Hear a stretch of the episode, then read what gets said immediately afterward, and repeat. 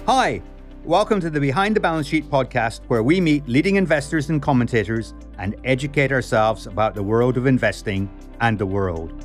Our mission is to remove some of the mystique around investing and improve our understanding of what makes a successful investment, or indeed an unsuccessful one. Our goal is to inform, educate, and entertain. We hope you enjoy this and every episode. Behind the Balance Sheet and affiliates and podcast guests may own shares or have an economic interest in securities discussed in this podcast, which is aired for your education and entertainment only. Nothing in this podcast should be construed as investment advice or relied upon for investment decisions. Always do your own research. Are traditional expert calls in the investment world becoming obsolete? According to Stream, they are, and you can access primary research easily and efficiently through their platform. With Stream, you have the right insights at your fingertips to make the best investment decisions. They offer a vast library of over 26,000 expert transcripts powered by AI search technology.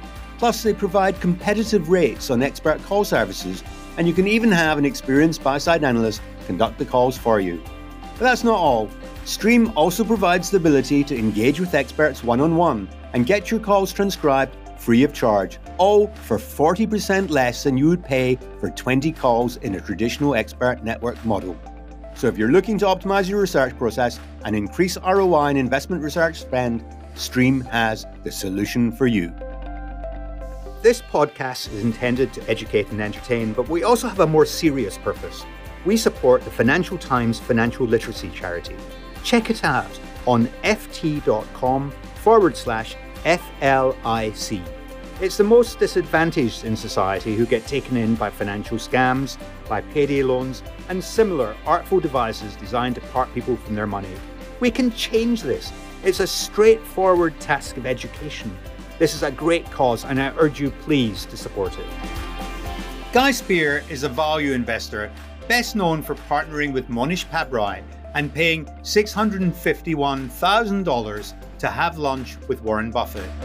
Guy's quarter of a million dollar share was clearly a brilliant investment, and he explains why in our discussion. And he talks about how Buffett helped him to grow as a person in ways he didn't even want to grow.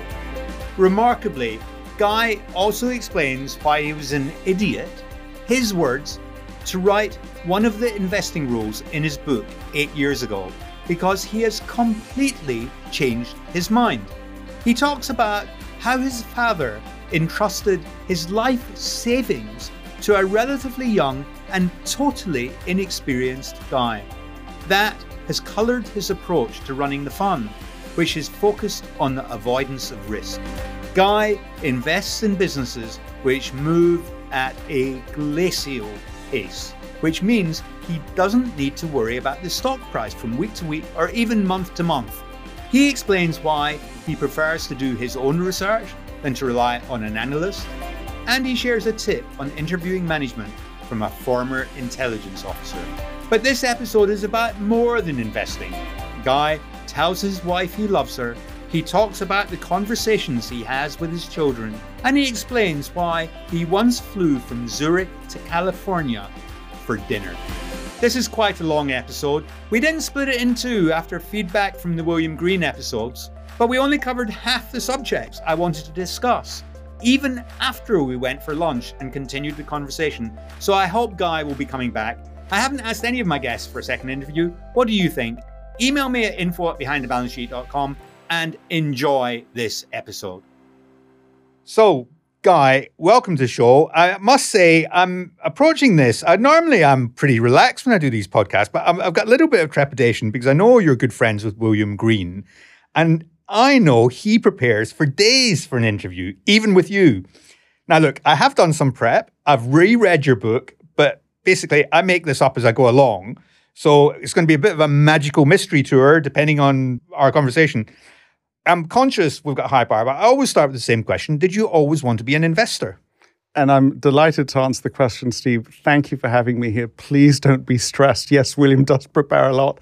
I prepare when I have to interview somebody a lot less. And so let's all relax and have fun.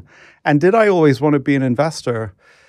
The answer is no. I didn't really know what investing was. Uh, the first time I came across investing was my father driving me to or from school in Iran, where he had figured out uh, that he could buy stocks and shares, and he was sending orders in to the banker that where he'd opened a bank account in Switzerland, and he would ask me to look up the price. I remember we'd get something like the International Herald Tribune, and I'd look up the price of, for example, IBM, and he'd get all excited if it had gone up, and he'd get all unhappy if it had gone down. And I didn't really think about investing until I would say, for me, age 26, 27. Oh, really? That's quite late. And what had happened to me is that I was absolutely infected with this idea of efficient markets. So, why would anybody become an investor? Because if the markets are efficient, there's no real input there. And so, up to then, I didn't really think about it as something for me to do. Investors were just people who were out there who were providing capital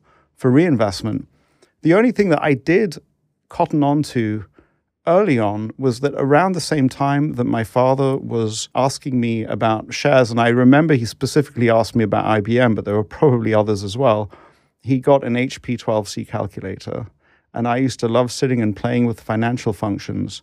And, uh, you know, I'd love to recreate, uh, in, I'd love to have a camera on me to, because I remember sort of looking at different percentage rates of return and knowing that my father had money to invest and asking myself what would happen if you had this percentage rate of return for X amount of years and pressing the FV future value button and discovering that was when I discovered the miracle of compound interest. I mean, it just blew me away when I thought about how my father's money could grow. But then I didn't think about it for another decade and a half. I mean, I would have been like 10 years old. Oh, when that funny. Happened. And you grew up in Iran. It's a complicated story. We came to Iran as a family in 1970 when my father took a job with a multinational chemicals company. And so I did part of my growing up in Iran from 1970 to 77 before we moved as a family to the UK. Oh, right. So, and what um, was what was Iran like? It was amazing. It really was. It was a. It is a beautiful place. Uh, I have such positive memories of Iran. I learned to ski there. Uh, there are colors in Iran that I can't wait to see again. There's a kind of a blue that you get in blue uh, glass. I guess there's a lapis lazuli is the is what they call it. But um, pomegranates in autumn, I, just just an amazing place, amazing people, and I've not been able to go back since the revolution, and would not go back because we were heavily associated with the Israeli embassy, and so until there's a new government in Iran I would not even think about going there. But the minute there is, I'll go there in a heartbeat.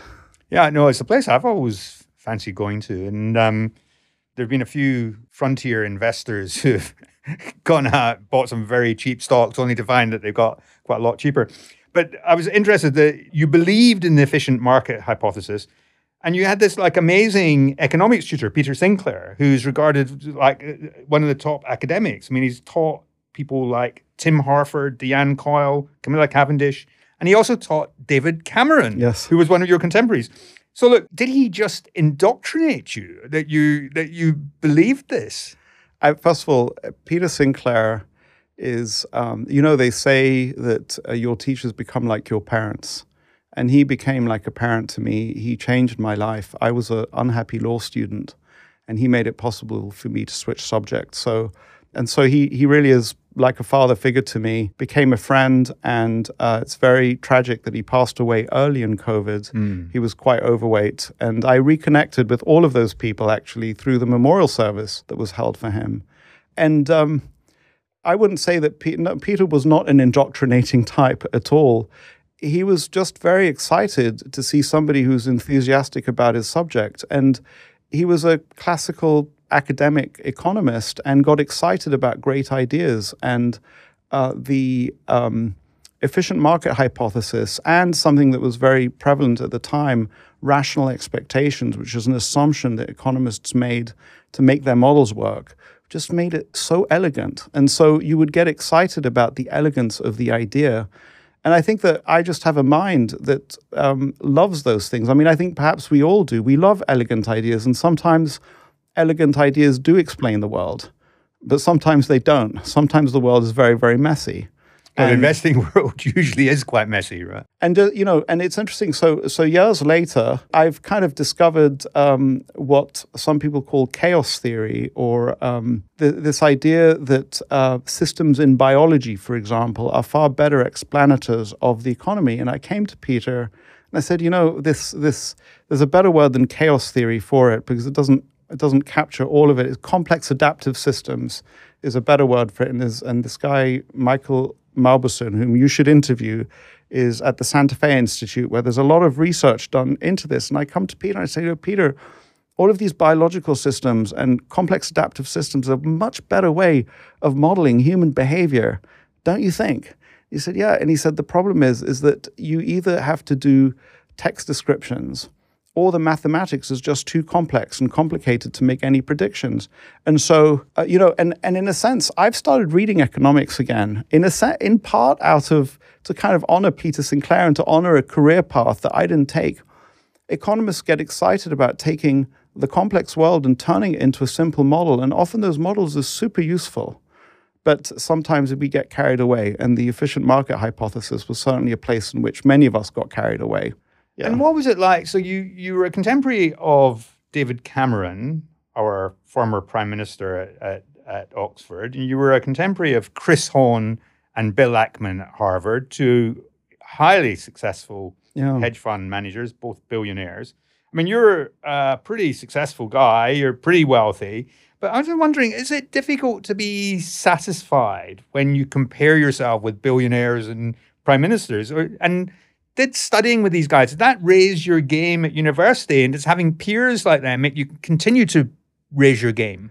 Yeah, it's a fascinating question. So, um, you know, you you become like the people you hang out with, and so those are some of the people that I hung out with early in my life. Just to give you a little more color, thanks to Peter Sinclair, I participate. He he. Um, from time to time would put three or four or five students together. So normally a tutorial was two students, one of them reading out an essay and one of them handing it in and uh, he he put sort of four or five students together. So I shared I don't know how many sessions with David Cameron, and this was in probably what was my third year at Oxford, but my first year studying economics, and uh, it would have been in his second year studying economics. And I mean, I I was at the time floored, floored.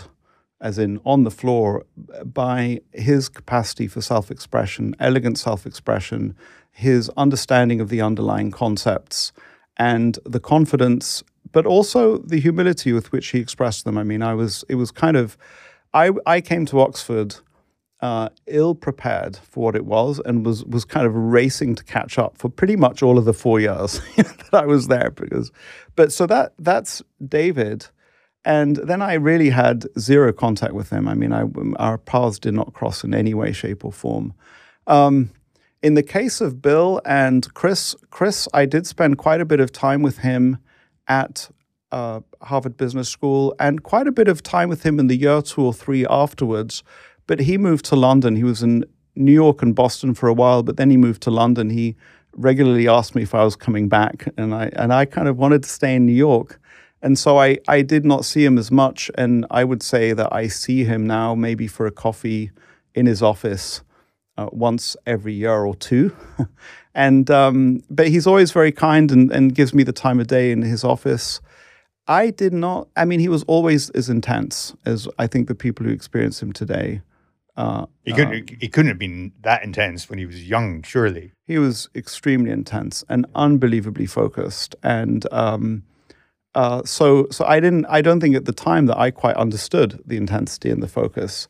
And uh, and then Bill Ackman I mean, so I can't say that I'm directly friends with Bill Ackman, but we share a friend in this uh, Whitney Tilson who sees him aloft, and I and he's my experience with Bill.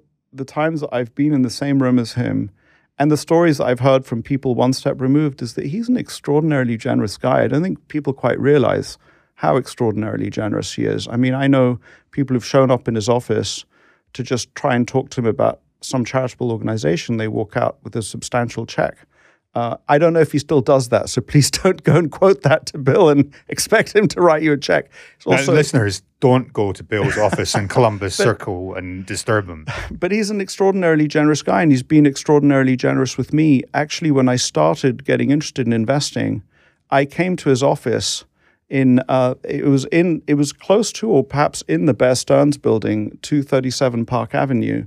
And he just said, "Oh, just come use the Bloomberg outside. You can't come into the inner sanctuary, but feel free to." And that was like wonderful for me. I was so extraordinarily grateful for it. And so those are my interactions. It's not a it's not any kind of deep friendship with any of them. Uh, not even. It's kind of like they know who I am, but not a lot more. And I would say that yeah, I think that especially living in New York, uh, it's not that uh, I asked myself to ask the question, but the question just arose in my mind, and uh, and and especially to the extent that I was friends with Chris and spent a lot of time with him. So there's inevitably there's the question arises, or it even arose when at a time when I was um, sort of like doing fundraising rounds or going on beauty contests in places like Geneva, and the bankers would say, uh, first of all, they'd they doubt that I had known Chris Hohn at all, and then they'd say, well. Why aren't you doing what he's doing, or why aren't, don't your, aren't your returns the way his returns are? And um, I think that I struggled with it for a while until, and I struggled it as well with Warren Buffett. I mean, I literally, when I came across Warren Buffett, I had the arrogance to think that maybe I was smart as Warren Buffett. I was capable of putting out the same returns as Warren Buffett. Like I think a bunch of other people, I'm not alone in that. And it was hard for me to realize that I was not. And I guess the only appropriate place to go is to realize that you're on your own path. And there, there are many, many things that come together to generate outlying success. Uh, and you should be happy with the success that you can generate. We will never, ever know what combination of things came together in, say, Chris and Bill to develop the results. They may not know themselves. And there's certainly skill and hard work plays a part luck also plays a part and they come together in an unusual way. And there's a kind of like a an, an increase in wisdom then com- that comes from realizing that it's actually not important to be the most outlying outlier. And it's funny because i have conversations with my children who you know obviously like any human want to say that they own their intelligence. This is mine you know and I kind of say, well, no, actually, it's not yours. You happen to inherit the genes that you inherited because you won an ov- ovarian lottery, or you maybe didn't win it. You got your particular ticket in the ov- ovarian lottery, and you were born with a particular set of genes in a particular family in particular circumstances. And all that has come together, together to make you you. And so we should have a little more humility for people who, or you should have a little more humility around people who may be not as smart, not as motivated, not as a whole bunch of things. So um, I think that that's an important step on the path to wisdom. But you're absolutely right, though, that it was bugging me enough that it helped me to take the decision to leave New York. And it's far easier to say those things not living in New York than it is living in New York. That's interesting. So when you decided to leave New York and you you moved to Zurich, then Yes, that's correct. so how did that conversation go with the wife?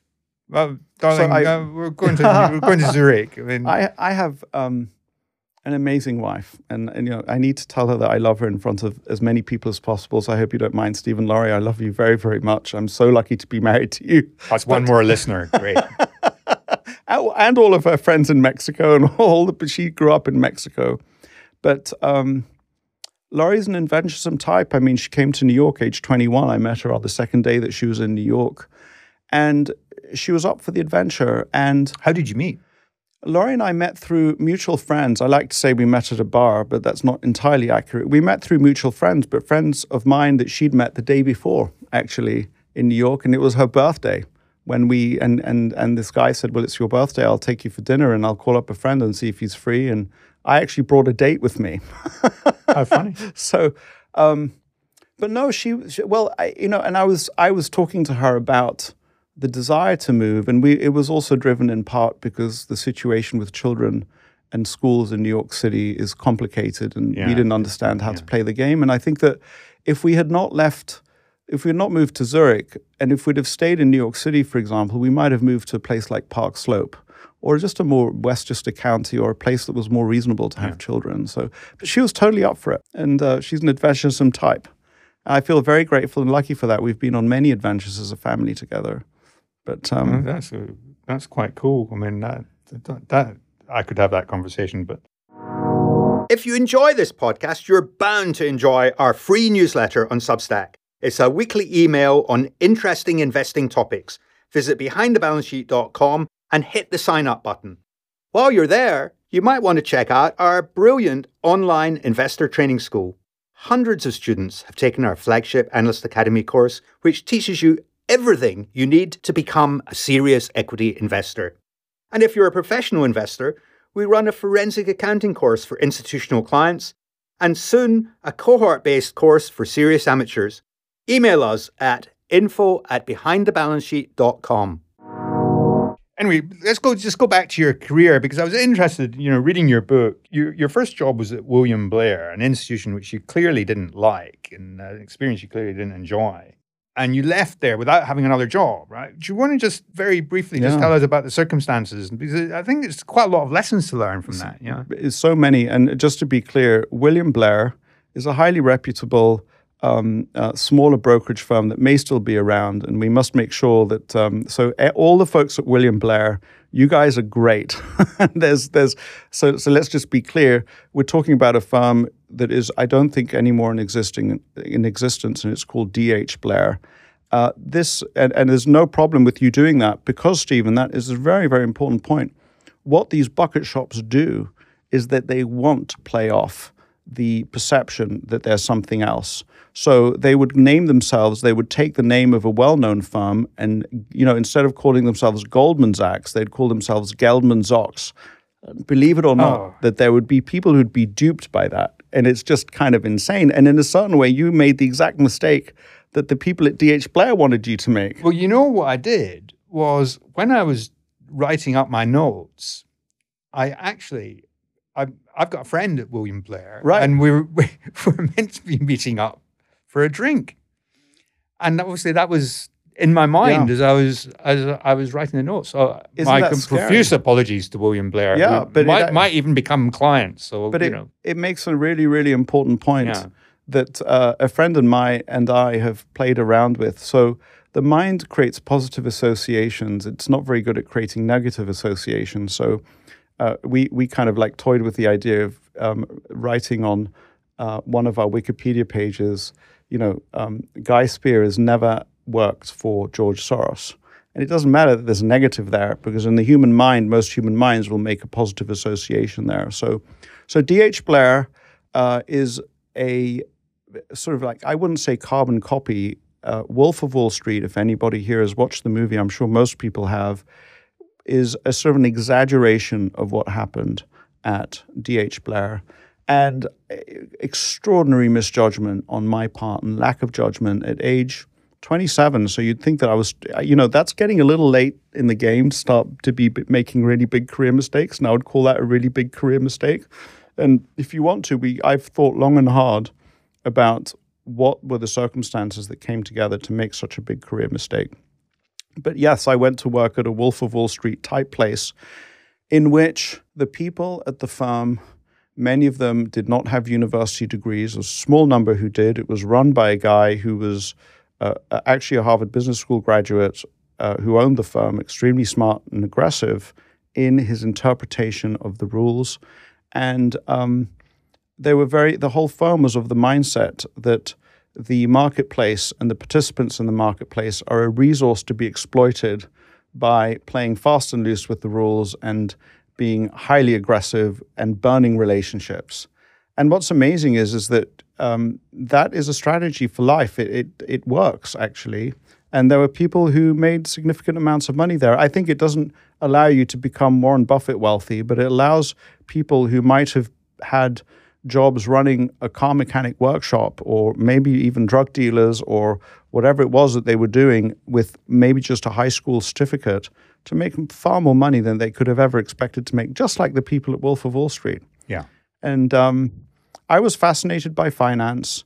And I loved, I one of the reasons why I made the mistake is the guy gave me the title of vice president and he said, you'll be doing deals from day one.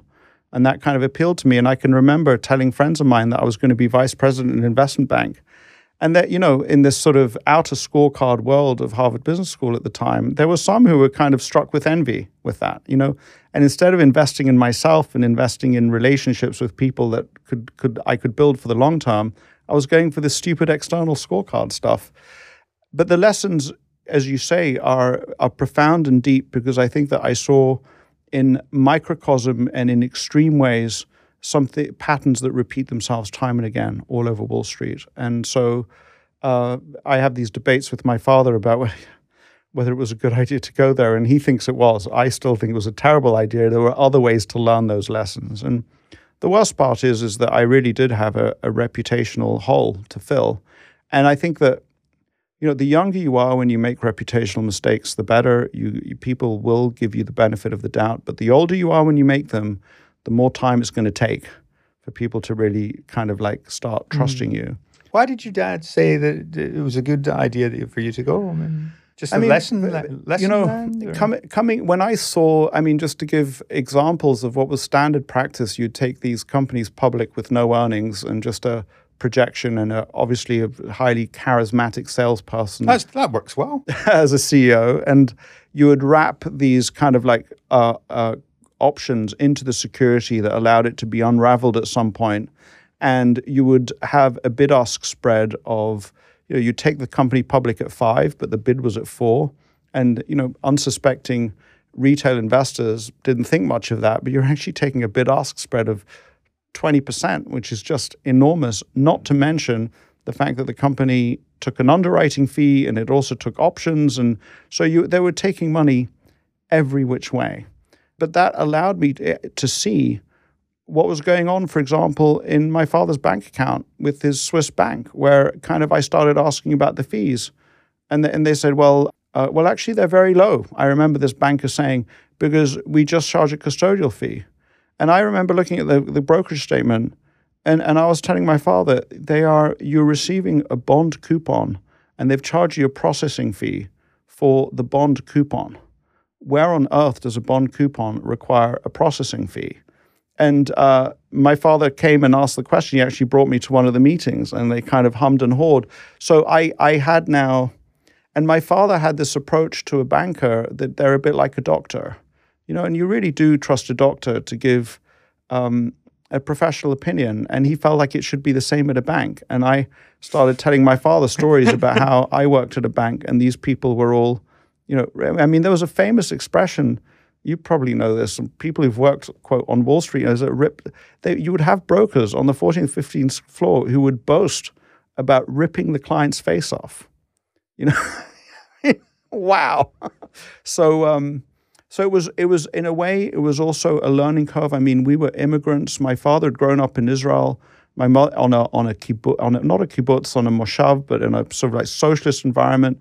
My mother had grown up in South Africa, and so I think that we as a family were going up a learning curve and becoming more deeply understanding of sophisticated things like financial markets, and he was going up a learning curve. So, so yeah, I so he feels like because of my experience at DH Blair, um, he went up that learning curve. I think he would have gone up that learning curve if I'd gone to work at Goldman Sachs, which probably, if I'd continued with the interviews, would have been an option for me. But I was just too desperate to get off the train tracks. You know, that was another part of me. Well, Go- Goldman Sachs are also good at extracting money from their from their from their but, clients. But, but, I apologize again to William Blair, which uh, I'm, a, I'm actually a big fan of. That was D.H. Blair. But your your dad gave you a million dollars to invest, and and later with two associates gave you fifteen million dollars. Yeah. Uh, why did he trust you with so much money, or was it not a meaningful thing? No, that was him? very that was that was very meaningful. That was everything. So why was, why did he do that? Um, I ask myself the question to this day. You know, he's around. You could ask him. He might he might give you an answer.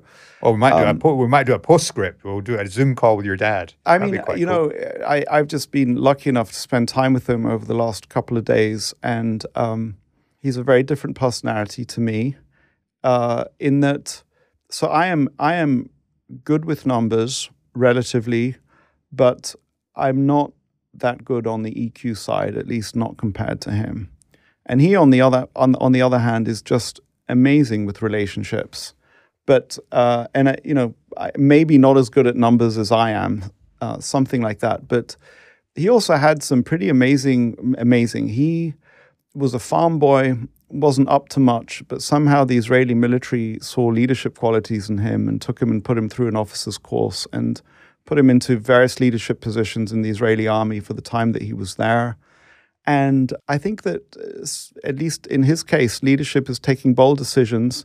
It's also, and I, I've learned this, you know, you you just you either trust somebody or you don't. And if you do trust them, plunge in with both feet. And it's kind of scary, but he's capable of doing that. And I think that he's faced very dangerous situations where his life was at risk multiple times and he's seen friends die in various wars. And so I think that you have a very different approach to decision making and, in a certain way, risk taking. Once you've seen that, investing all of your liquid, liquid net with your son is a no brainer and just easy, I suppose. But it scared the hell out of me, scared the living daylights out of me because I knew that there wasn't anything else around. If I got that wrong, he would be relying on his business for um, taking care of him in retirement. So, and I think that it made me more risk averse than I would have been otherwise, but perhaps I would have been very risk averse anyway. You you write in your book that given your family's history of loss in Nazi Germany, that you're nervous about losing money, you don't like debt, and you explain that's one reason for having Berkshire in the portfolio. It's ballast financially and emotionally. But you also write that investors need to understand their relationship with money. And with that understanding, you could make adjustments. I thought that was a very astute observation and something I hadn't previously thought about. I was wondering how you got to that conclusion.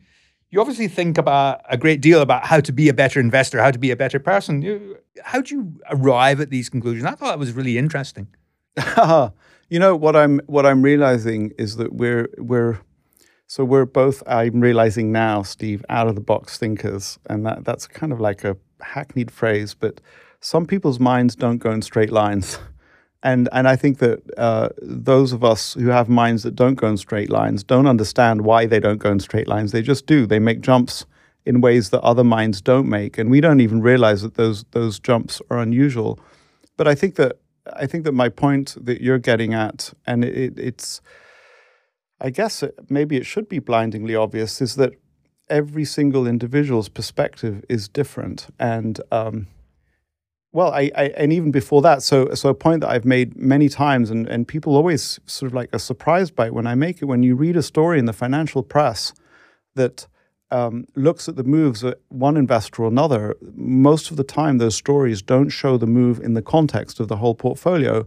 The person where I think it's potentially the most uh, uh, damaging or misleading is this guy Carl Icahn, who I think has made a um, exquisite art form, if you like, of revealing some of what he's doing to the market for his purposes.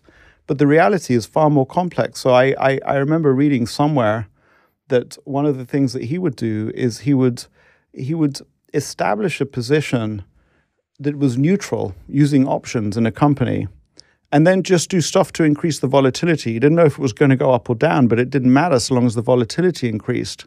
And it, it appeared to people that he was either long or short, but he neutralized that out through options and he was just pushing volatility, but th- that was not the agenda that he appeared to have. So, not everything is what it seems to be, if you like. I've no, just, sure, yeah. yeah I've been reading a book um, that uh, is going to be coming out shortly by a guy called Chris Chabris called Nobody's Fool, and he's the famous man behind the experiment of the gorillas where you count the basketball players and you see the gorillas and nobody sees the gorillas the first time around, things aren't what you see. Our, our minds play tricks with us. So, um, so that perspective of you cannot really evaluate a move that somebody's made if you don't see their whole portfolio, because otherwise you, you're just not seeing the, the whole agenda and the whole picture.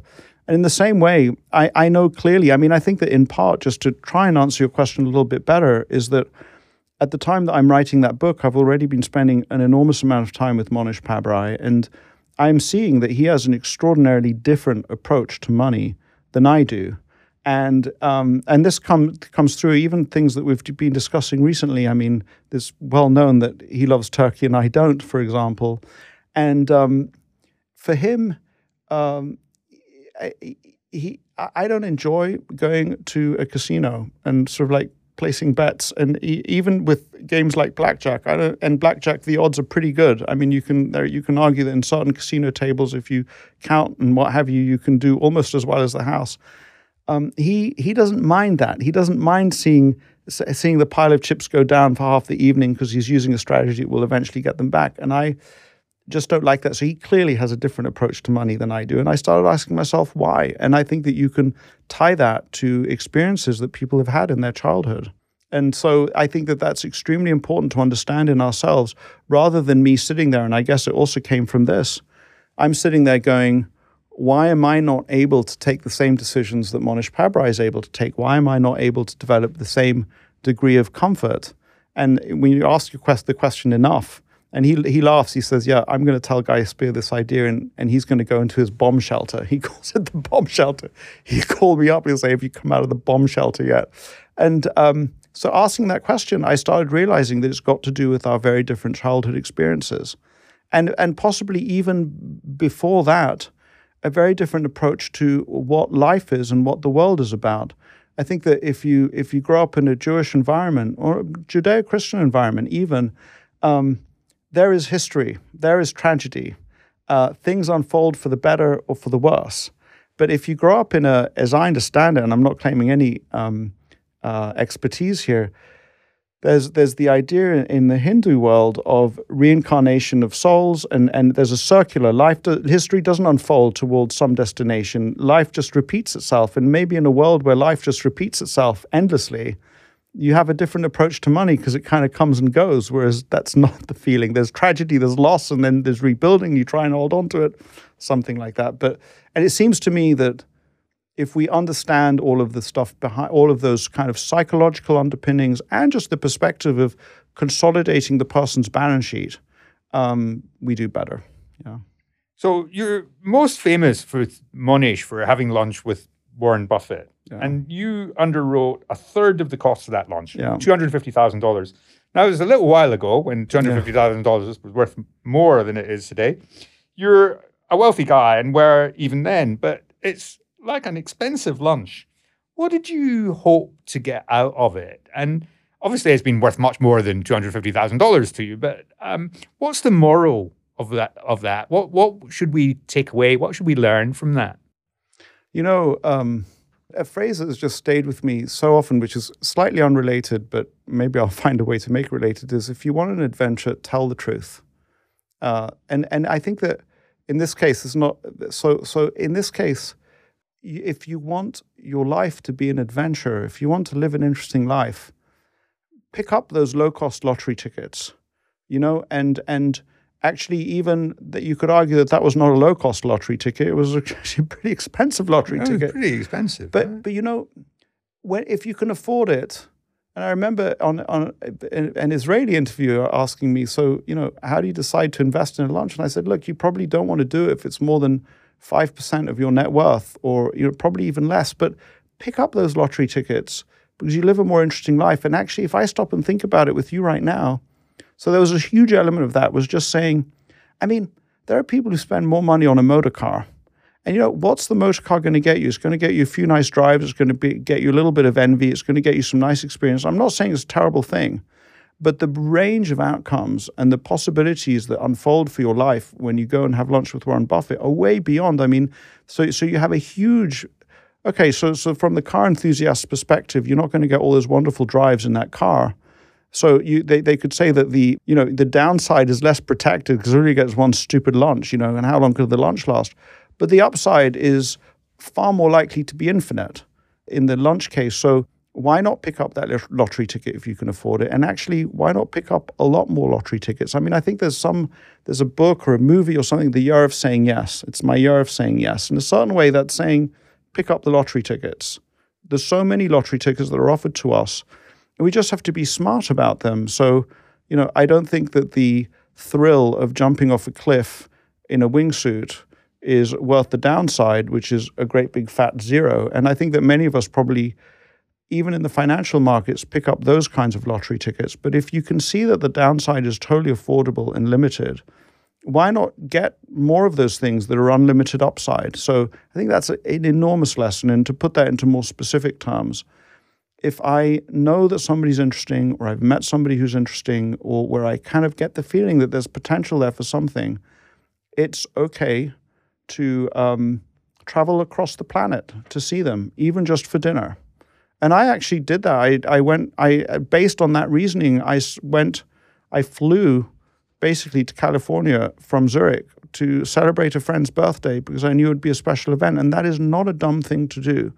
Uh, just, I mean, and because you're putting yourself in the presence of potentiality, which creates all sorts of other things. And so I think that's just an enormous, enormous lesson for me. And what's also very interesting is that Mohnish saw that and I didn't. He needed to spell it out for me.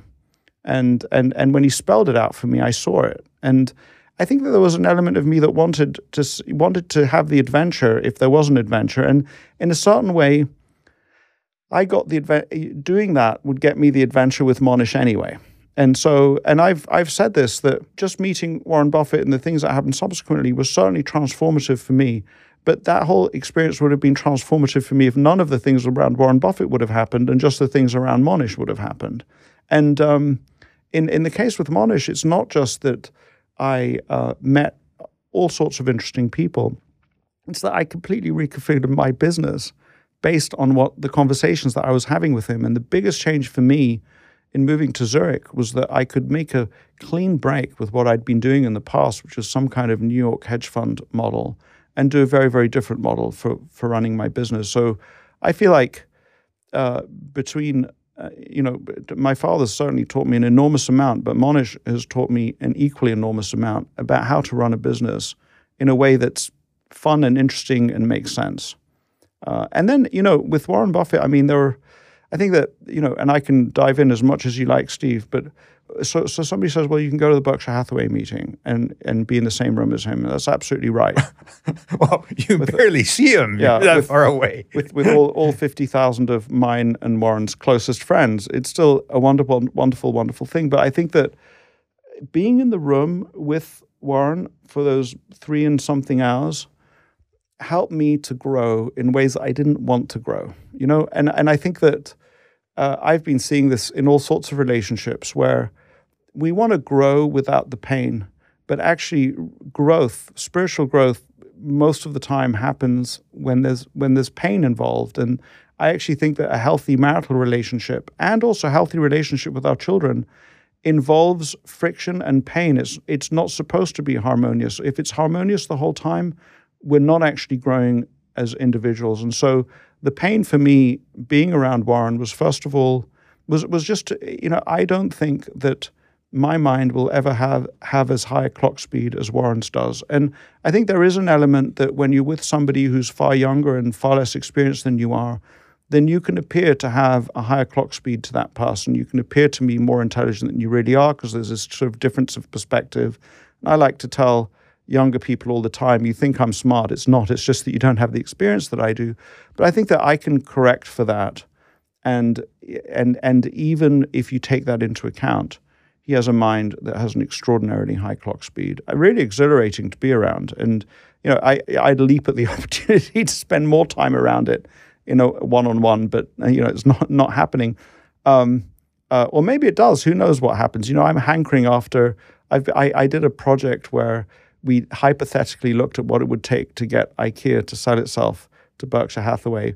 And my sole goal was I knew that if um, if I know that if ever I had a hand in helping a deal like that to happen, Warren would take me for lunch one more time with happily, I'm sure he would. But so, so just out of the interest of getting the lunch. But so being in the presence, and I think that what's really hard is, and I and I, I guess you know I should I should remember Steve that we're talking to an audience. Um, you know, it's I I as I've kind of progressed to where I am right now, never if I could tell a couple of things to the person I was 20 years younger is that I'd say, Guy, you have no understanding of how limited how limited the time is of some of the people that you adulate. And if you want to get into their lives, you really have to learn how to respect their time. And there are all sorts of techniques for doing that. Um, so uh, yeah, I was going to make a second point about talking to my 20 year old self, but um, yeah, it's this that if if you're an ambitious person, you know, don't think that these highly successful people are versions of your friends who won the lottery ticket. They have they may have there may be a lottery ticket aspect to it. They may have won the ovarian lottery, they may have come across but there are also personalities that have learned to project themselves in the world a certain way and use the world in a certain way. And whatever they've got is actually very, very rare. And so investing the resources to be in the same room as them, because you can learn from that simply being in the room with them, makes an enormous amount of sense. And so, uh, you know, if take the time, and and yes, 50, being in, in with Warren and me and 50,000 of our friends is not the same as being just in the room with Warren, but it's still worthwhile doing that. It's still worthwhile if, if, if that person resonates, flying 12 hours just to celebrate a birthday with them or just to go and have a lunch. I actually, in a couple of weeks' time, will go to India with Mohnish for a couple of days. And really, it's just to spend one day in the presence of a few people who have an extraordinary business and so, yeah, I've learned from that and it reinforced that in me, if you like. So, so any other, you've been to California, You're going to India, anything else that you, that you've splashed out on uh, that? That, uh, so investing large resources into um, being in the presence of somebody, I really don't think I've done it enough actually, and nothing comes to mind right now. I think that what what in a more general sense we can we can allocate we can put all of that into the bucket of investing in one's psychological, intellectual, and social capital. And actually, it's funny because in London, there's a kind of a slightly different perspective on it. I think that there are a lot of people in, in London or in the UK, especially some of the people that uh, I either, I either am from, friends with or was friends with, who are doing it in a kind of the British social structure class system. I don't want to necessarily dive into that rabbit hole, but but there's a certain element of that which is kind of pointless. And I'm and and I think that it's hard to distinguish. It's harder for me in London to distinguish between the two. Uh, but and I'm not talking about that. I'm not talking about. I, I you know recently there was the coronation of now King Charles. So I've joked with people and said, Steve, I didn't see you at the coronation. Where were you? You know, it's really fun to say that in London because there are at least some of the people who they do a double take because they get the first reaction is, no, well, guy wasn't there. He's just messing with me. They go, was he there and I wasn't? but they know you were at Berkshire Hathaway meeting. Uh, they should know, but they don't even. They they wouldn't. Many of these people wouldn't know what the Berkshire Hathaway meeting was. But I would give you an example. Recently, and I can't remember. I mean, I can't remember exactly in what context it was, but uh, somebody that you're probably aware of, Nick Sleep, invited me to join him at Goodwood. He loves uh, racing cars. So, you know, I made the special effort, flew back to London a couple of days before my Nick, son's... I'm available. it doesn't seem like Nick does podcasts. I, I would tell you that um, uh, it's Nick and Qais. Qais is is a genius mathematician. He's, as best I can tell, a supporter of the London Mathematical Institute. There's a guy called Ole Peters at the London Mathematical Institute who's very worth. I've not met him in person, but um, yeah. So I went and spent time there. And here's something that's also interesting: is that I mean, I explained to my children the reason why you go to a wedding is because you just want to be at the event. So you can build your relationship with people at the wedding even if you don't talk to them. And so, uh, you know, what I did at Goodwood is that I said hello to Nick's wife for like two minutes, and we all watched him racing around the track, which was kind of pretty fun, but it wasn't more than that. But I know that next time I'm with Nick, that experience will kind of inform.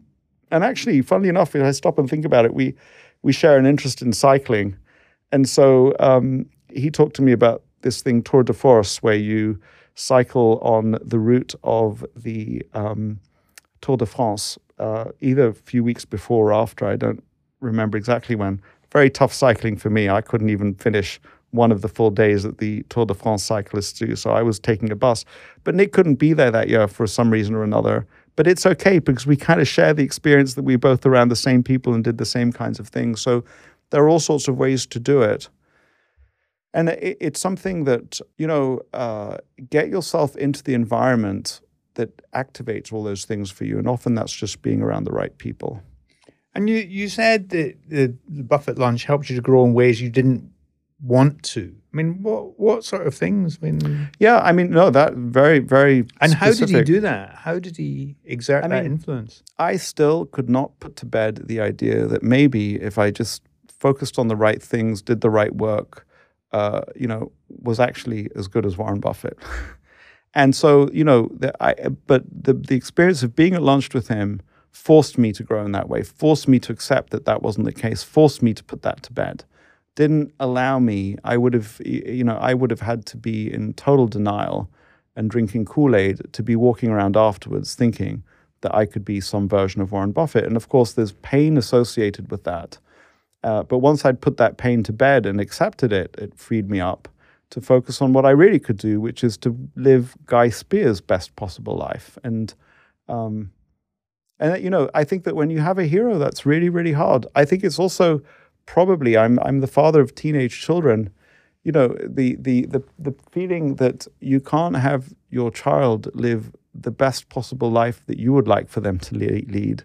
You have to let them become the best possible person that they want to be, and that's still a lesson that I'm learning with the help of all sorts of people. But uh, Yes, uh, I my children don't listen to the podcast, so I I, I, I, I don't need to worry about that. Now you you you work on your own now without Yeah. an analyst. Y- Yeah. you you you said in the book your assistant sold his personal holdings in two thousand and eight.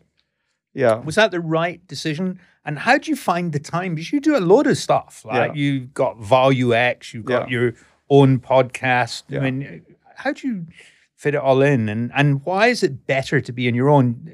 Having somebody else to bounce ideas off. Of course, you've got Mohnish. I Yeah. suppose, but Well, the thing is, is you know, it doesn't help if all Mohnish wants to talk about is Turkey, and I've kind of written Turkey off for one reason or another. So then, so so in that case, certainly one needs more than, I mean, more than one relationship uh, to talk to people to, to talk to about, and and Mohnish has plenty of relationships in addition to me, and I think that's um, a good thing.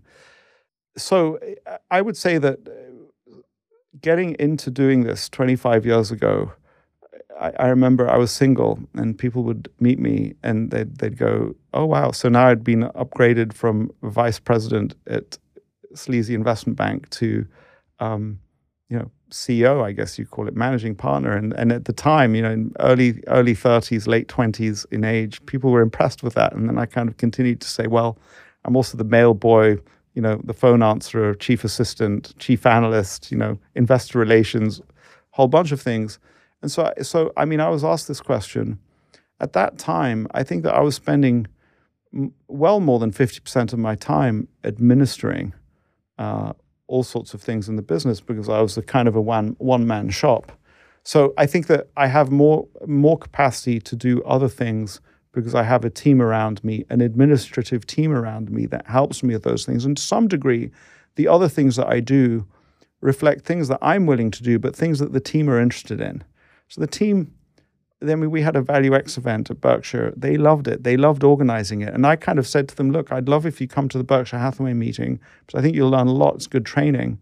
And they'd much prefer to be involved in organizing a, a sort of an event like that than just being at the Berkshire Hathaway meeting. So to some degree, it's kind of allowing the team to do the things that they're interested in. And they enjoy doing that and they enjoy but uh, then, but it's true that it takes up a certain amount of my time. I think that when you have the investing style that I do, I mean, Warren Buffett said from time to time that he would have done better to have just snuck into the cinema and watched movies.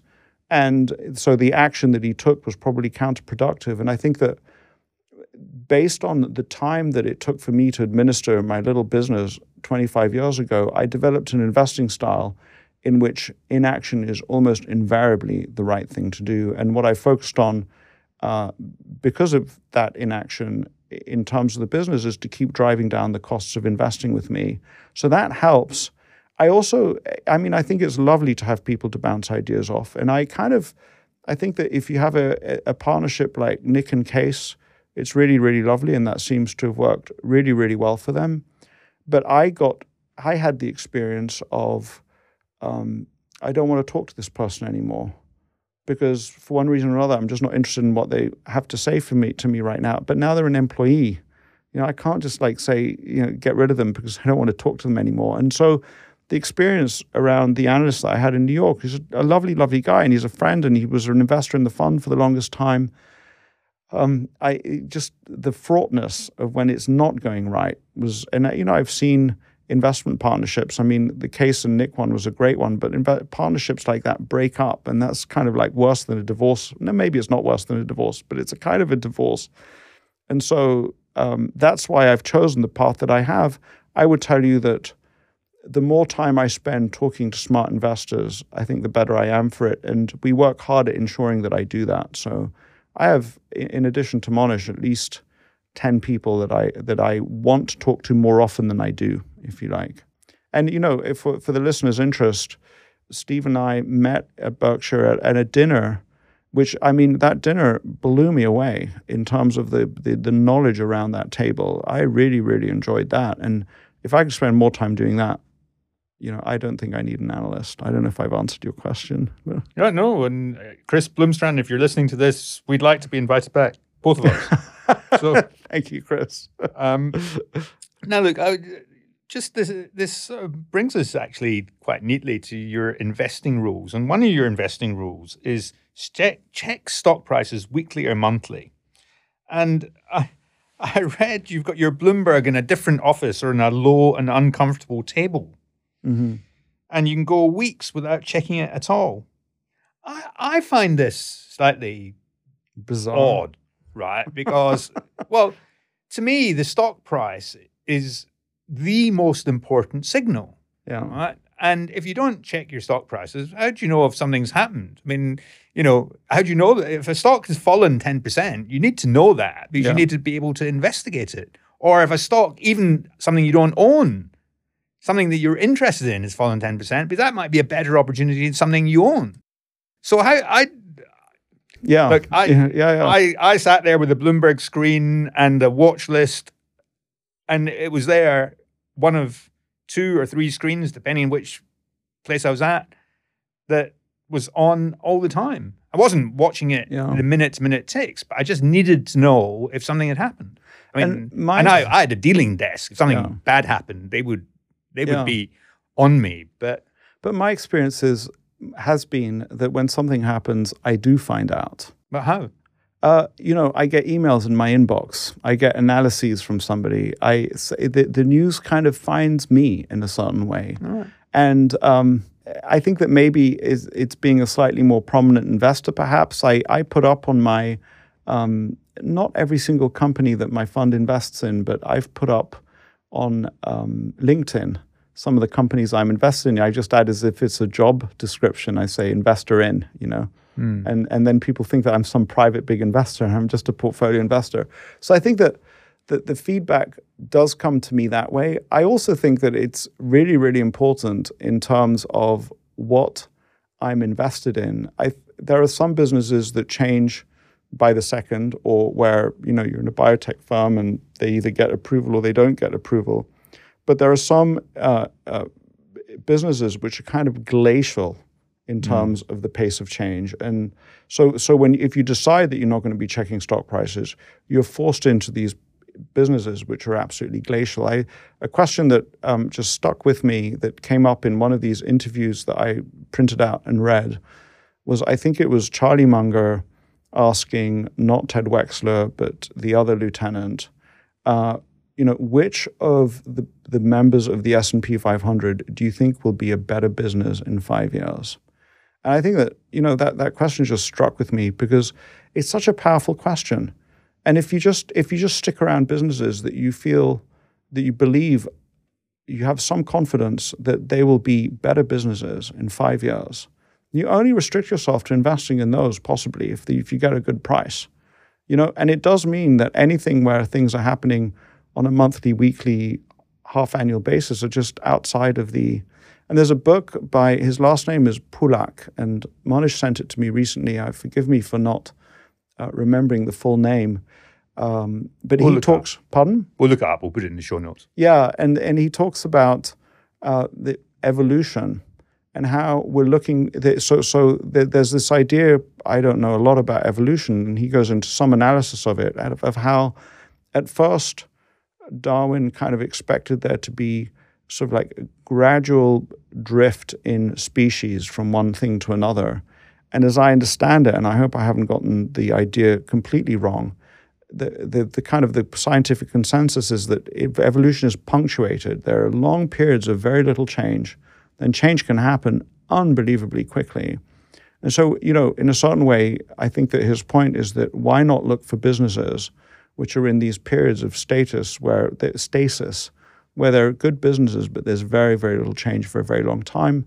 And you know, and I, it really bugs me because every time I figure one of these things out, or a book like Pulak's helps me to figure something out, I realize Warren already knows it because I think that probably Coca-Cola is an exemplary example of that, where it's in kind of in status stasis. It's been a great business for a very, very long time, continues to be a great business. So I think that here's an interesting perspective for you, Steve, is that if you're um, a biotech investor and Guy Spier's saying, don't check the stock price, you, are going to have your head handed to. If you're a biotech investor or all sorts of other industries, definitely check the stock price.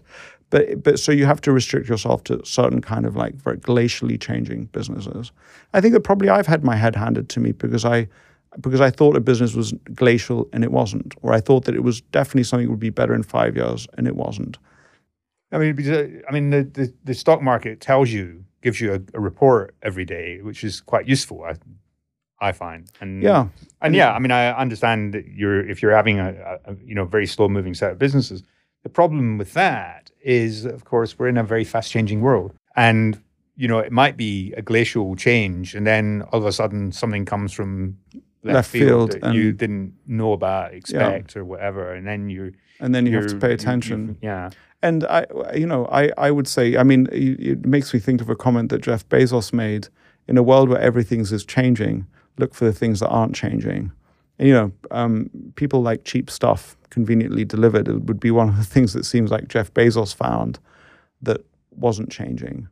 Uh, it's also it, it's it's a decision about how to live your life so I think that um, maybe I, quite likely, I've given up returns that I could have had if I'd been willing to look at a broader set of things uh, where things were changing more rapidly.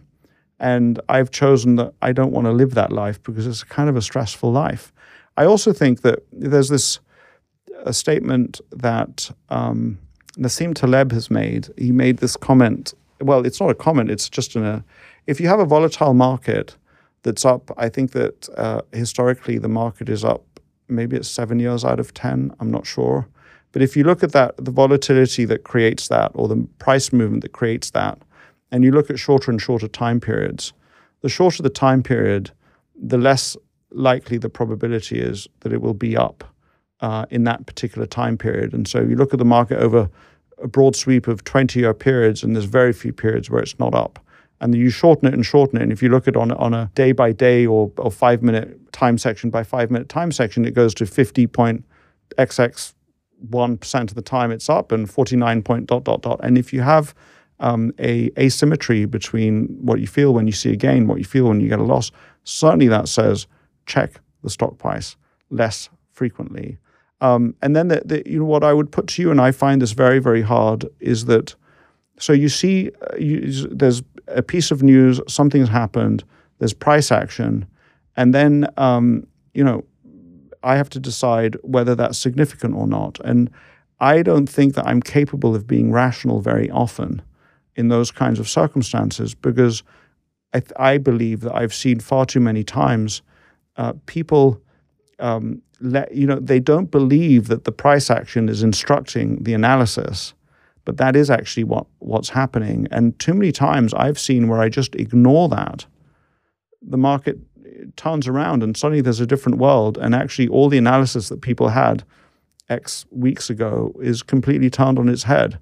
And so the, the, the market plays really strange games with you, and it's really dangerous, I think, to I understand that the stock price contains an enormous amount of information in it, but it's really dangerous for me to look at it regularly. And I think that I'm trying to create an environment. I really do believe this. I mean, I think that there are some people who maybe are more rational and are faster and quicker and better with the analysis. And I don't want to rely on that for myself. I want to actually rely on being the dumbest investor in the room and create an environment where the dumbest investor can actually win and succeed. I, you know, I'd like to believe that I'm intelligent, but I don't want to make my living off being intelligent. And I think there's an extraordinary mistake that some of the best analysts make and some of the smartest friends that I have is that they naturally gravitate towards situations where um, it's too hard for less smart people to figure out, but there with their prodigious and analytical capabilities and capacity to think through scenarios, they love that. But actually, you know, I, I'd, I'd like to be able to solve math problems. I've been playing a lot of chess recently. I'd like to be better at chess, but I'd like to divert or, or use that ability in that direction. And I'd love, I mean, you know, if you take Warren Buffett seriously, you know, invest in any in a business that any fool can run because sooner or later one will. Well, you know, one day I'd like I might have dementia and I'd like to look smart in my job, so create that environment around me. No, that's a great uh, thing to to take away because you know the overly complex stuff people do love, and it's never it never works. I mean, if it's that complicated, the stock market will never work it out. So yeah. you know, I always think exactly the same. You know, if it's a really complicated story I'm not going to invest in it because how do you know you've got multiple ways of being wrong? Yeah. First of all, yeah. and second of all, how do you know that when's the stock market going to work there's, this out? And it, it, there's I, multiple plays, ways of being wrong, uh, but you're still drawn into it, and you're not even aware of the multiple ways it's being it, it might be wrong. And that just going back to the analyst idea. So if you're an analyst, I, I find Value Investors Club a really really interesting website because I think that many of the smartest analysts are on Value Investing Club. But if you're going to display your extraordinary talents as an analyst, you're not going to be able to do it with a really simple idea that works well. You know, I remember, and it's just a, I've, I've mentioned this before, but the way I met Nick Sleep is that I'm reading about Tom Russo and I see that he owns shares of this company, Weetabix. And I, am all over that. I know the Weetabix brand, and it didn't take much market research to discover they had a 50% market share. I went and visited, it was a family owned business at the time, AIM traded. I went and visited them up somewhere outside in Cambridgeshire. And, you know, I had to, the guy knew that I was an investor, but I went in. If you, as, as the only people that would meet with you were quality control people, and they were willing to meet with people who consume the brand on the quality control. But he knew I was an investor and he took me around and he showed me. But the, the write up was like one paragraph. You know, this is a brand, a cereal brand that is beloved in the UK, has 50% market share. There's no way that anybody can compete with them. It's run like a family business. It has no debt and trades at four times earnings. Next question. That's it. There's nothing else to say. How's an analyst going to um, demonstrate how knowledgeable he or she is with that. So they they they get attracted to really really complicated things, and that's a danger about having an analyst. They'll kind of want to show you how smart they are, and sooner or later, you might buy what they're showing you. It's a very very the investing world is an extremely strange world because whatever's been figured out. You know, coming here, Steve, I was thinking about how little of what you teach is actually used by analysts today because, or what you used to teach, you may have updated your teaching in this way. Um, you know, quality of earnings, forensically looking at the notes to the company's accounts to try and understand which way they're biased. Are they aggressive on depreciation? Are they not aggressive? Are they? But that's not what passes for analysis these days. And in a certain way, I think we perhaps went through a period where everybody was doing that. And when everybody's doing that, and when there's a lot of knowledge in that area, and everybody's read security analysis, then the return on that goes down. And so I'm pretty sure that we'll come back. But um, well, the good news is that nobody's been doing that for the last ten years, right? Because it hasn't worked. Because, yes. because understanding, you know, that companies are becoming more aggressive made no difference to the stock price. And it's only no. now as not, we enter the new regime that this will become important again. Not only did it um, did it make no difference to the stock price, it probably actually hurt the stock price. well, I mean, it hurt your performance because you're yeah. paying attention to all this stuff that I worry about, yeah. Uh, and and you weren't buying, you weren't following Chamath into the junk that he was floating. You were, you, you, your performance suffered, and so it's only now that you know real investors will will come to the fore. I yeah. I reckon, and yeah. and I you know my belief is that, and it'd be interesting to know if you if you I mean, you might not even have a view, but you know it's my belief we've had sort of forty years of falling rates, and I've been doing this presentation to various investment conferences saying it's not just the 40 years of falling rates, everything else has been a, a tailwind, you know, demographics, globalization, cheap imports from China, Yeah. inflation, everything's going now going into reverse. Yeah. So, you know, your comment that, you know, if every, in, in most 20 year periods, the stock market's gone up. Well, we might be in a period which that For the won't be time. true. And that, Yeah. of course, makes things very much different. And th- therefore, people will actually have to probably trade more because you have to buy things and see their value recognized and then move on to the, to the next thing. And you, you have to look at balance sheets. And our companies really is high quality as, Yeah. as they appear. I don't know. eh, Do you think about any of that stuff, or you you just you're all bottom up? You don't care about the macro.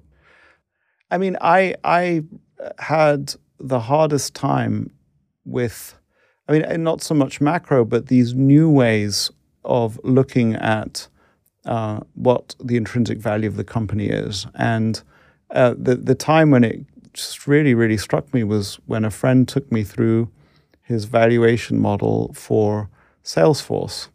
And you know, I saw a company that was not very profitable that dumped a huge amount of expenditure into marketing, and I've really enjoyed going to a Dreamforce event. A Dreamforce event that I went to in New York once. It's kind of like amazing event with uh, all sorts of enrichment opportunities. Of course, it's so enormous amounts of marketing, and in order to sort of come to a conclusion that this company was cheap, you had to kind of make assumptions about how, on the one hand, the churn of the customers, so the, the natural turnover of the customers once they've been acquired, was going to be below a certain le- certain level, so that the customers you acquired through this enormous marketing expenditure uh, were worth had a lifetime value, which was sort of like the, the cash flows from that customer would sort of like you could project them out 20 years. And you also had to have the assumption that at some point you switch off the marketing spigot. And so there's enormous cash flows to develop. And if you look at the history of Amazon, you know, I mean, you know, it's may, I don't know how many times this has worked, but Jeff Bezos realizes that he can make enormous investments today, take the profitability of the business down to very low zero or even negative, and um, that they are going to develop these extremely high cash flows 10, 15 years down the line. And that actually happened. and now you've got a whole bunch of people looking for that all over the place. And so, um, you know, I mean, what I wrote about, and I, I wanted to find that myself. I so wanted to find it. And I, I just couldn't find one that made sense for me with the numbers. I think that, but, but to your point, I think that what, what happened to, to me in, in the last period is that I think that if you, if you kind of had some kind of training in accounting, looking at the inventories, looking at where the inventories are, how much capital is invested in the distribution channels, how much of the distribution channel. I mean, so many of those businesses.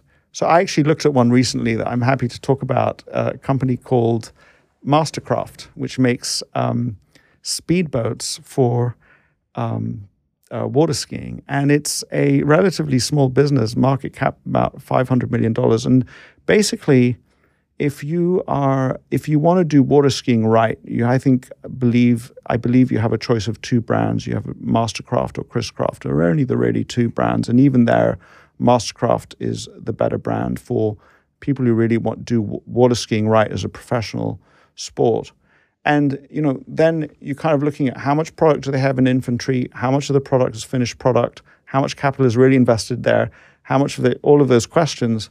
Those are really hard businesses. To, there, you really do want to do that analysis. And every now and then, you might come across a business where they've been incredibly conservative in the way they've reported all of that stuff. But that's hard work. And um, I found myself for example, in the credit rating business, you don't have that. In the stock exchange business, you don't have that because they're kind of like uh, you have an expense center and you have cash come in. Basically, there's none of that stuff. And so it, what I think that dyed in the wool. Um, uh, financial analysts and accounting analysts have to accept is that the the proportion of businesses that have that kind of classic model of manufacturer's model with capital invested in the inventories and the distribution system is not the only model around. It is true though that if I if we look at Berkshire Hathaway, I think it's true to say that most of their operating businesses do have that model, and it's an interesting question why. And I, I think that part of the question why is that those moats are easy to analyze and they, they may ultimately be more durable, even if they're less exciting businesses to look at. It's fun to dive into that with you a little bit because I think you have an enormous amount of expertise there. And I think it's still great stuff to teach. And I think that many analysts, yeah, they probably haven't done it ever. yeah, well, the, the, people don't like to read the accounts. That's a simple fact, right? Chris Chris Bloomstran does. Oh, Chris he definitely does. Yeah, but I mean, he's Yeah. he, he's an exceptional Yeah, analyst, and I mean, you know, I think that more people would enjoy reading the accounts if they knew what they were looking for. well, we can if you if you would enjoy lo- reading the accounts, if you knew what you were looking for, we have a solution for you. So I don't even need to put the advert in for this for this podcast. But um, listen, uh, we're, we're coming to the to, to point where we probably should close, and I hope we're going to do this again because I've got uh, I've, As often I've as written all these questions down, and I it seems a shame to bin them. Um, Especially with our wonderful sound engineer. yeah, well, absolutely. So, just um, one thing on your rules that ju- the other thing I, I I really disagreed with was the management. I really You appreciate that you like- disagree with it. That's first of all, that's a good thing. You know, that's great. No, no, but uh, I mean, I, look, there's no right way of doing investing. I mean, that, that's the beauty. That's the, the, the marvelous thing about it is that everybody does it in their own way. Everybody's very, very different, and you can make money in all sorts of ways. But if you don't talk to management, how do you know that you can trust them? it was a very dumb thing that I wrote in the book. And uh, I'm eight years on from it. And uh, if I was to write a new edition, uh, that is something. In fact, I, I would say that one of the there's very little that pains me about having written the book, and I'm proud of it, and I'm delighted that it's had an impact. Uh, but it pains me that some people will read that and think that that's what Guy Spier thinks today. And and not only is it not what I think today, I think that I've had some enormous losses because I applied that rule. And I think that I can go back and I can do it now a little bit, and maybe if I, we do a second edition, I can kind of think about it in more depth. What was it that led me to such a clearly wrong conclusion? I mean, I, I, I you know, I'm happy. You know, there may be some things that you vehemently disagree with. I mean, checking the stock price, I think we're in different places there. But and the the analogy that I've used is that I think that part of my fear of talking to management is that I'm not very good at it. Uh, I'm hyper aware of my capacity to be duped, say, of to be to be taken in by a nice story. But you know that's similar to saying that a chainsaw can cause enormous injury. But if you need to cut down a few trees, what are you going to do? Take out a penknife? Of course, you've got to take out the chainsaw, and you damn well better learn how to use it well and safely. And so, talking to management is fraught with opportunities for getting the wrong end of the stick, being duped by the story, being misled, being pointed in a direction where they don't want you, where they want you to look, but not. They may be duping themselves. It may be not be nefarious. They may just themselves not want to look in a particular place, and so they kind of reinforce something. But the fact of the matter is, the management team is a nexus of enormous amounts of knowledge and insight at, about the company, and you would be absolutely nuts not to talk to them. I also think that it, when I'm, it's much easier to read a book in French or to learn French when you're in France. Can you intend to learn French sitting here in London or somewhere else? Yes, but you'll do, you'll be far more efficient in France.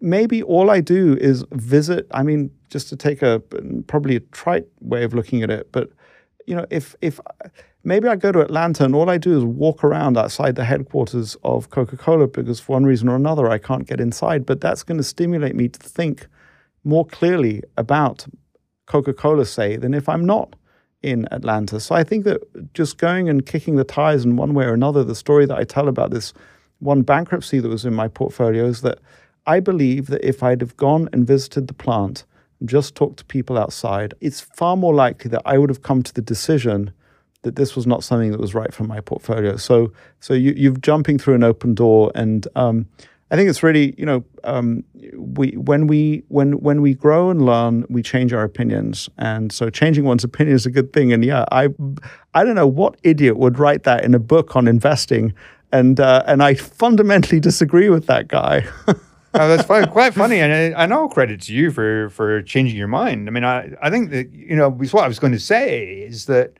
I mean, when you first go and invest, first of all, you can learn quite a lot from the management, and you the way they think about their Yeah. own business Yeah. can tell you a lot because they they know more about it than you do. Yeah. But when you want to own shares for a long time, having a constant dialogue, well, I say constant, but you know, meeting the management every year Yeah. and checking that what they said last year has come true Yeah. and checking that they aren't changing their story. Yeah. Because if you're going to own a stock, and you know, I've owned stocks for m- multiple years. I mean, I worked for hedge funds, but Yeah. they were very fundamentally driven hedge funds, and we didn't have any reason why we wouldn't own a stock for five years. Yeah. And if you're going to own a stock for five years, you know, at some point, it's quite likely that you will want to sell that stock because there's another opportunity Yeah.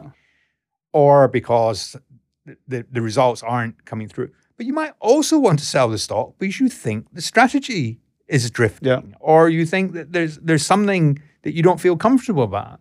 And I think that checking in with the management, how's it going? And of course, the longer you own the stock, the closer you'll come to the become Yeah. the management, and they'll trust you. And you can also have an influence on the way the business is, is run. Yeah. You can you can mention the ideas that you've got, and so you're actually get, being a positive influence. But the feedback, I think, is is is And- enormously important. It is, and I think that one thing that I would add to that is that, and for the benefit of anybody who's uh, new to this, is make make, and it's easiest to talk about this in American companies where I understand the reporting cycles the best. Is that remember that the press release is considered to be informal statements that were mentioned at a conference talking. The, the standard of reporting that comes through in a 10K which is prepared, or a, a, a 10Q, which is prepared by lawyers and accountants, and the statements made in the in the 10K and the Q, and in the in the in the in the um, uh, in the financial statements have to be far more carefully looked at. And so, not only what the management team is saying from year to year, but what are they saying relative to what's in the statements and what's being left out? And I, I think that just this idea of collecting, uh, understanding things in the right order, look for the written, look for those authoritative documents first before you go to the non-authoritative documents. Often there there are significant differences between what the press release says and what the um, 10K or Q says because of those different standards, and you get a sense of where the management is kind of pushing. And then when you take that into account with that background, now you ask the management questions or you see how they respond to questions on conference calls.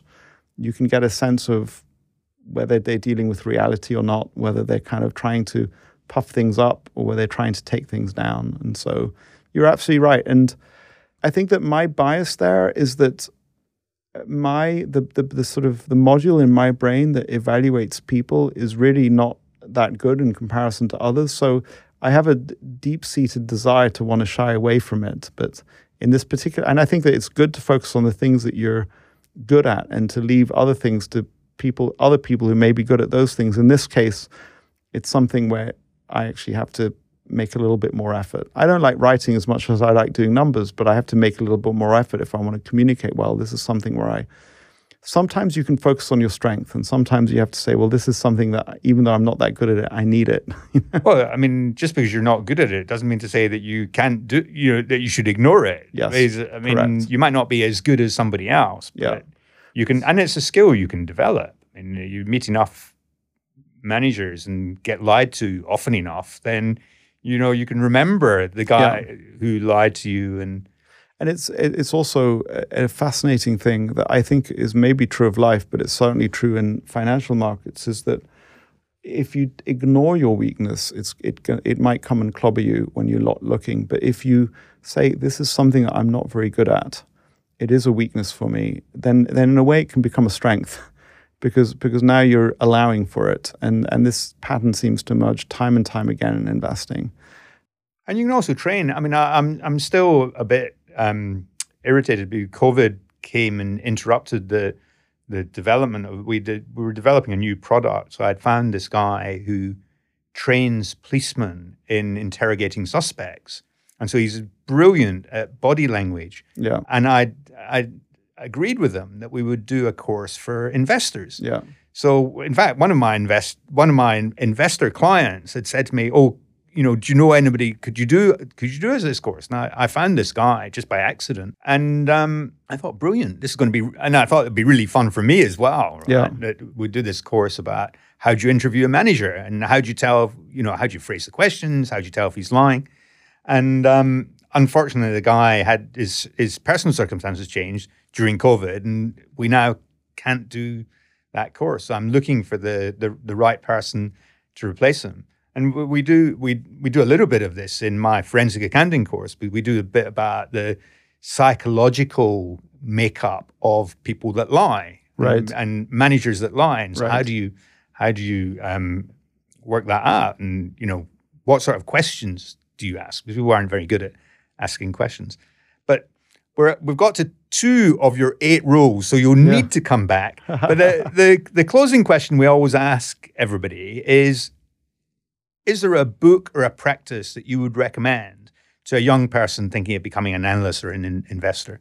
Yeah, so um, so I've had some time to prepare from that, and before I get into that, I just it's just come up for me, and I just want to share it. You'll get a preview of some of what Steve and I will talk about, uh, hopefully at a at a at a really enjoyable lunch, because I haven't spent nearly enough time talking to Steve, and I, I'm looking forward to doing it offline as well. But I met a guy who's a former intelligence officer, and uh, he was just meeting me in my office, and I kind of had asked him a similar question. I'd kind of said, "Look." I think that what you do in your world has huge implications for investors, and we haven't really started to kind of investigate that. And there are no real books that I can read. So he'd read my book, and he says, "Oh yeah, and I love the fact that you wrote about meeting Warren Buffett and talking about your car. It was a Ferrari, wasn't it?" And I kind of jumped on it was and a said, Porsche. Correct. And he said, he, and, and he said, aha, you see, that's, that's, that's where we start trying to figure people out. So I deliberately introduced that mistruth and I wanted to see how you reacted to it. Did you accept it or did you let it go by? And, uh, and th- th- that's just like sort of, uh, it's a fascinating idea in meeting with the management team to introduce something that flatters their business and see if they correct it or not. You know, see that tells you something. And I didn't realize there's a kind of a proactive way in which they do it. So it's kind of like I, I think that some of the most brilliantly psychological genius people are in that world, and I think you're absolutely right to try and figure out what can apply to investing. And so, um, you know, happy to share that person's name with you, and maybe we can collaborate on that. But so, in terms of books, I, I you know, William Green collaborated with me on my book. I don't want to appear on your podcast without having talked about William Green's book. It's an absolutely wonderful book which takes you through the minds of some of the greatest investors around today. And William spent enormous amounts of time with them. You've interviewed him. So uh, I, I, wanted to mention that. But then I just wanted to give a facetious answer, which I think is actually really helpful. And so the, the answer is which book would particularly help a, a, somebody who's getting into this? And the answer is all of them. And my point to the listener is in the same way that we've had, we, we talked a little bit about how seeing somebody's investment moves without seeing the full psychological picture and without seeing the full balance sheet is not really particularly helpful. Potentially, it can be misleading. I would say that what's more important is not what I say is a great book, uh, but that you should go to the library and start pulling out 20, 30 books and start figuring out what is the right book for you in that moment. And when I say all of them, if you have an intent to make progress, your job is to get as many candidate books as possible. Unfortunately, you can't read them all in parallel, and try and figure out through a process of rapid elimination what is right for you to read right now and develop in a certain way your own reading program and realize that even if uh, a book is going to be really, really good for you, it might not be the first book that you should read. And so I think that the best learners and the best readers through their experience of reading something, develop an intuitive sense of what if it's right for them right now. And if it is right for them, they'll continue to read. But it may be that what you want to do is dip and then put it aside and go to something else. And I think that that capacity to kind of like decide what your diet will be and feed yourself that diet and update your knowledge of what that meta knowledge of what the diet is and where to go is super super important and um, realize that so what what I recommend is not going to be the most important thing and I think that a lot of the time people in my shoes in a conversation like this will want to recommend something that is recognized as being a good recommendation, but may not actually end up being the best recommendation for you. As Steve told me, there's a wonderful, I really enjoyed, so short story about William Green. So William Green wrote which Richer, Wiser, Happier. He also collaborated with me on my book, in which I had a finished manuscript, which was pretty crappy. It would have passed muster with the publisher. And then William and I went through a project which took about three or four months of rewriting most of it and making it way, way, way better. But there were many moments when what William had to do after having worked through the existing text and interviewed me was rewrite it. And he would go we, away and rewrite it, and he would go gray when he had to do that. And, uh, and I'd say I'd be sort of like wandering around upstairs, and you know this this baby of mine is now in his hands, in extremely, extremely good hands. And I'd be like, well, what am I supposed to do? And I tried my hand once at editing his writing, which was a totally disastrous thing to do. So William would say to me derisively, say, well, why don't you just work on the bibliography? so there I am upstairs in uh, Zurich working feverishly on the bibliography while William is creating chapters of great beauty out of my original writing. And, um, and so the bibliography is worth looking at. And and and you know um, um, maybe another way of answering the question i hope you're okay with me being so discursive such a long answer to such a simple question i could have just given a, a book is um, something that my daughter asked me. So my daughter's currently learning italian in rome and she's trying to pick electives for her first year of university and she has to do a language. She's wondering if she should do a language with, that she already knows or they should do a new language that she doesn't know. So, like the options like Sanskrit, Japanese, uh, Russian. And I strongly urged her, I kind of said, look, it all depends on the teacher, who else is in the class, all of those good things. But I just think building the broadest base possible. Uh, so, you know, I urged her, she, I kind of, Sanskrit sounds like fun to me. I mean, I told her the more she progresses in life, the less like she is to do these kind of random big jumps. And so, you know, my urge to the reader is, you know, approach a text not saying is this something that some authority has told me is a good text to read, is what can I learn from this text that is going to help me? Maybe you're going to come across something that none of the other people have, and and that's kind of fun and interesting. And and I have I think that that applies to literature as well. Tyler Cowen has written a, a fascinating thing where he said, uh, you know, literature is an interesting laboratory for economists. So uh, when when authors, great authors, have written really interesting stories, there may be interesting lessons that one can learn. And so I, I, I, you know, I would not restrict it to fiction and just develop that sixth sense of whether this thing is right for you right now. It's a long way of not answering the question, but boy, I'm really good at taking a long time to say nothing while not answering the question, but trying to be entertaining. So thank you for listening to me. Well, no, uh, th- thanks are all mine. Thank you so much for coming on. I've really enjoyed our conversation, and uh, we didn't have enough time in, in Omaha, but we have a little bit more time now thank you so much. Yeah, it's been it's been a pleasure, Steve, and um, I'm looking forward to having more conversations with you online and offline. Well, I could have chatted for much longer with Guy. I only got one third of the way through my list of topics, and we then went on to chat for much longer over lunch and after for coffee Guy spent almost all of those conversations making suggestions as to how I could improve my business. His focus is on helping others.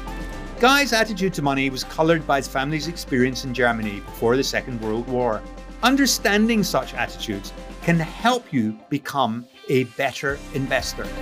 I was especially interested in Guy's philosophy of investing in companies that change at a glacial pace. It's certainly a lower risk route. Guy has thought extensively, not just about investing, but about how to live a better life. As with my conversations with William Green and Vitaly Katsenelson, I probably learned as much about life as about investing from our discussions. And that was one of the goals of the podcast to learn about the world of investing in the wider world. I really enjoyed talking to Guy, and hopefully, he will come back and we can continue our conversation. Thanks, as ever, for listening. And please share this with all your friends, and please leave a five star rating on Spotify or Apple Podcasts.